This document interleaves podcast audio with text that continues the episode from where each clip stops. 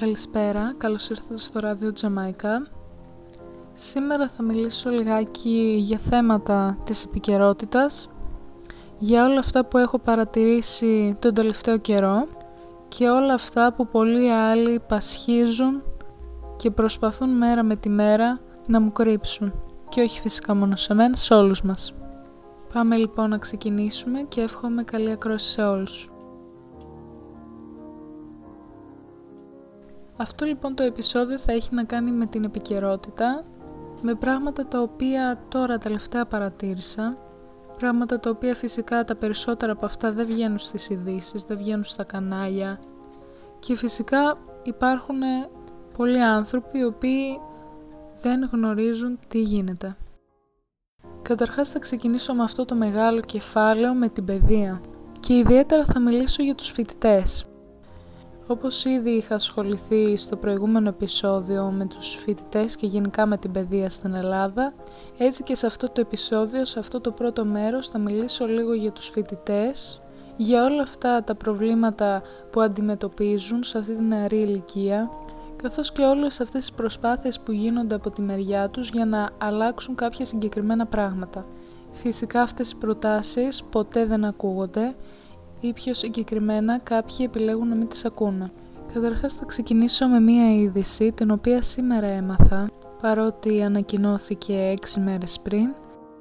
Οι φοιτητές και οι φοιτήτριες του Πανεπιστημίου του Βοσπόρου στην Τουρκία στέλνουν μήνυμα συμπαράστασης για τις φοιτητικές πορείες και λένε όχι στην αστυνομία στα πανεπιστήμια, στην Ελλάδα αλλά και στην Τουρκία. Μηνύματα συμπαράστασης έχουμε λοιπόν από τη γειτονική Τουρκία, από τους φοιτητές και τις φοιτήτριες που αντιμετωπίζουν ανάλογα προβλήματα και δέχονται σκληρή καταστολή από την κυβέρνηση Ερντογάν. Θα σας διαβάσω λοιπόν ένα μικρό απόσπασμα από το μήνυμά τους. Σήμερα είναι Τετάρτη 27 Ιανουαρίου. Διανύουμε την τέταρτη εβδομάδα των κινητοποιήσεων ενάντια στον τοποθετημένο από το κράτος πρίτανη στο Πανεπιστήμιο του Βοσπόρου. Αυτοί που απαγορεύουν τις διαδηλώσεις στην περιοχή μας, αυτοί που συλλαμβάνουν τους φίλους μας, στιβάζουν τις αστυνομικές τους δυνάμεις στη γειτονιά μας, δεν έχουν τη δύναμη να σταματήσουν αυτούς που αντιστέκονται στην καταπίεση σε όλο τον κόσμο. Σήμερα χαιρετίζουμε τους συντρόφους μας στην Ελλάδα που άναψαν τη φλόγα της αντίστασης διακηρύσσοντας πως δεν θέλουν αστυνομία στις σχολές τους. Με τη σειρά μας διακηρύσουμε ότι στεκόμαστε αλληλέγγυοι προς αυτούς και πως η αντίστασή μας είναι ίδια. Η κυβέρνηση της Ελλάδας περιόρισε την είσοδο στα πανεπιστήμια χρησιμοποιώντας τον κορονοϊό ως δικαιολογία. Οι φοιτητές δεν μπορούν να μπουν, αλλά η αστυνομία μπορεί. Στοχεύουν να περάσουν έναν ειδικό νόμο που επιτρέπει σε ομάδες της αστυνομίας να σταθμεύουν μόνιμα εντός των σχολών στην Ελλάδα. Το Πανεπιστήμιο του Βοσπόρου είναι κατηλημμένο από αστυνομικούς μεστολές. Ο περιβάλλον χώρος του Πανεπιστημίου, της γειτονιάς μας, είναι μπλοκαρισμένος μόνιμα με αυτοκίνητα της αστυνομίας. Γνωρίζουμε ότι καθημερινά είμαστε υπό επιτήρηση σε κάθε βήμα που κάνουμε. Στα φοιτητικά μας εστιατόρια, όπου οι τιμές ανεβαίνουν για τους φοιτητές, οι αστυνομικοί τρώνε τζάμπα. Αυτό λοιπόν ήταν ένα μικρό απόσπασμα από το μήνυμα συμπαράστασης από τους φοιτητές της Τουρκίας στους φοιτητές της Ελλάδας. Εύχομαι να ακουστούν κάποια στιγμή όλα αυτά και να μην χαθούν απλώς μέσα στο χρόνο όσα σήματα συμβάντα. Τώρα για όσους δεν ξέρουν, το Πανεπιστήμιο του Βοσπόρου είναι ένα από τα υψηλότερα σε αξιολόγηση πανεπιστήμια της Τουρκίας. Έχει έλεγχο με κάρτα για είσοδο-έξοδο, δίδακτρα και ένα μικρό στρατό από αστυνομικούς έτοιμο να επέμβει όταν οι φοιτητές αντιδράσουν σε κάτι. Επειδή λοιπόν μαθαίνουμε ότι ξεκινούν διερευνητικές επαφές μεταξύ των δύο κρατών για τη ΣΑΟΣ, θέλω να ξέρουν οι κυβερνώντες των δύο πλευρών του Αιγαίου να έχουν κατά νου τους ότι τους ενώνουν πολλά, κυρίως το μίσος για το λαό. Και όσο διδασκόμαστε στο σχολείο να είμαστε κατά της βίας, στο πανεπιστήμιο βλέπουμε ότι οι αστυνομικοί και το κράτος ίσως να είναι υπέρ της βίας και να θέλουν να το προωθήσουν σε εμάς. Φυσικά υπάρχουν ακόμα πάρα πολλά προβλήματα με τους φοιτητές, τα οποία θέλουν περισσότερο ανάλυση, οι πειθαρχικές ποινές για την αύξηση των εσόδων των ιδρυμάτων, η διαγραφή φοιτητών για εξοικονόμηση χρημάτων, το άρθρο 33, το οποίο συστήνεται να επιβληθούν πειθαρχικές ποινές, ποινικοποίηση των αγώνων και των διαμαρτυριών των φοιτητών και άλλα πολλά. Εγώ σε ένα από όλα αυτά θα μείνω που είναι η διαγραφή των αιώνιων φοιτητών, Τα πανεπιστήμια θα ήθελα να πω εδώ ότι θα παίρνουν χρήματα για τους ενεργούς φοιτητές τους, αναπρόγραμμα σπουδών, και όσα από τα πανεπιστήμια έχουν λιγότερους αιώνους φοιτητές θα υποφελούνται περισσότερο. Οι φοιτητές που δεν ολοκληρώνουν τις σπουδές τους έγκαιρα είναι απλά μια πρόσθετη επιβάρυνση στο κράτος. Και αναρωτιέμαι εγώ γιατί να συμβεί αυτό. Δηλαδή όλα τα άλλα τα έχει διορθώσει η Ελλάδα που αυτό είναι που την ενοχλεί αυτή τη στιγμή. Κάθισα λίγο και το μελέτησα παραπάνω και κατάλαβα, καθώς μου μίλησε κιόλας μια καθηγήτριά μου και μου είπε ότι το κράτος καθαρά μας βλέπει σαν μηχανές. Για το κράτος είμαστε, όσο σκληρό και αν ακούγεται αυτό, απλά άψυχα αντικείμενα. Το κράτος από μικρή ηλικία επενδύει σε μας. Πληρώνει τους δασκάλους μας, τους καθηγητές μας, τα θρανία μας, τις καρέκλες μας, άσχετα αν τα πληρώνουμε εμείς. Το κράτος αυτά τα λεφτά που έχει επενδύσει πάνω σου θέλει κάποια στιγμή να τα πάρει πίσω. Αν εσύ λοιπόν παραμένεις αιώνιος φοιτητής, δεν αποφέρει κανένα κέρδος στο κράτος. Και αφού όλοι αποσκοπούν στο κέρδος και στο χρήμα, αν παραμένεις αιώνιος φοιτητής, δεν βολεύεις καθόλου στο κράτος.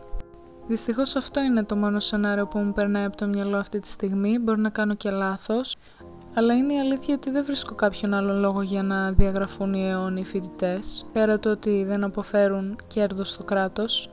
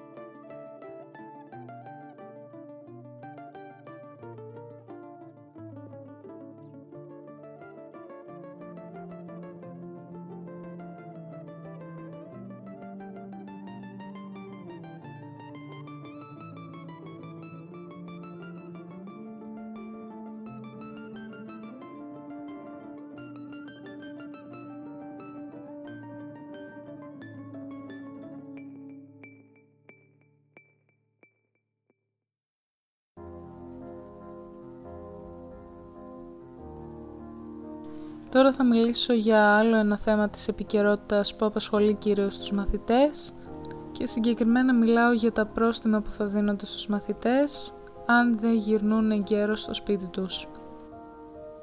Παρατηρώ ότι υπάρχει μια οικονομική αφέμαξη του λαού μέσω των προστίμων και φυσικά την παρουσίαση του λαού και της νεολαίας ως φταίχτη για την πανδημία. Δηλαδή παρουσιάζει το λαό στον λαό ως ευτέχτη για όλο αυτό που ζούμε αυτή τη στιγμή, με σκοπό να ενηντιωθούμε εμείς προς τους εαυτούς μας.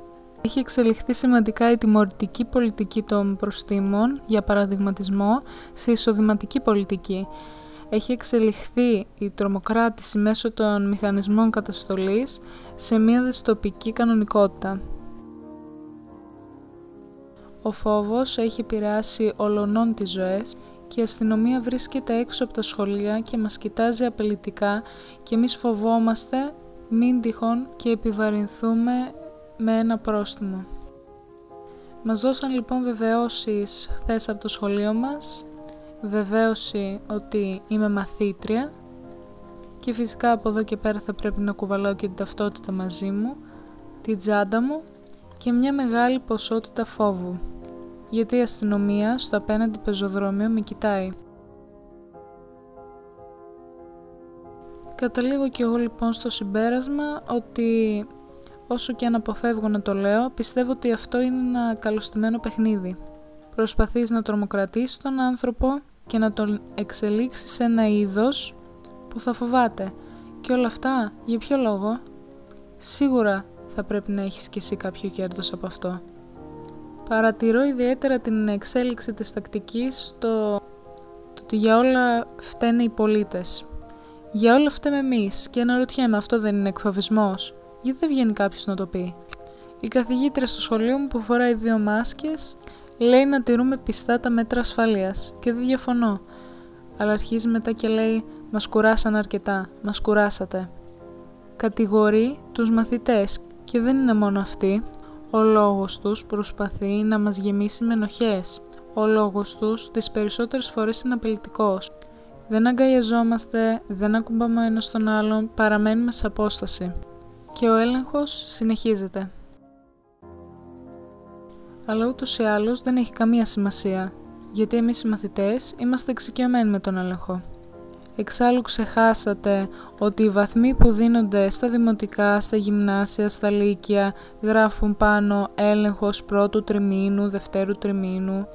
Έχουμε δεθεί με τη λέξη έλεγχος και υποτασσόμαστε σε ό,τι και αν ακούμε. Δεν μελετάμε τα πράγματα και όσο παράξενα και να μας φαίνονται, τα δεχόμαστε. Ίσως στη σημερινή εποχή, το πίστευε και μία ερεύνα, δεν ισχύει και τόσο πολύ. Ίσως εδώ η λύση να είναι ο άπιστος στομάς κάποιες φορές. Και όλα αυτά τα reality που βλέπουμε τελικά στην τηλεόραση, συνειδητοποιούμε ότι μας συμβαίνουν στα αλήθεια. Ελεγχόμαστε, παρακολουθούμαστε και χωρίς τη συγκατάθεσή μας κιόλας. Και φυσικά τιμωρούμαστε, αν δεν συμμορφωνόμαστε με τους κανόνες. Φυσικά δεν είμαι και κάποια αναρχική που δεν συμμορφώνομαι με τους νόμους μιας χώρας.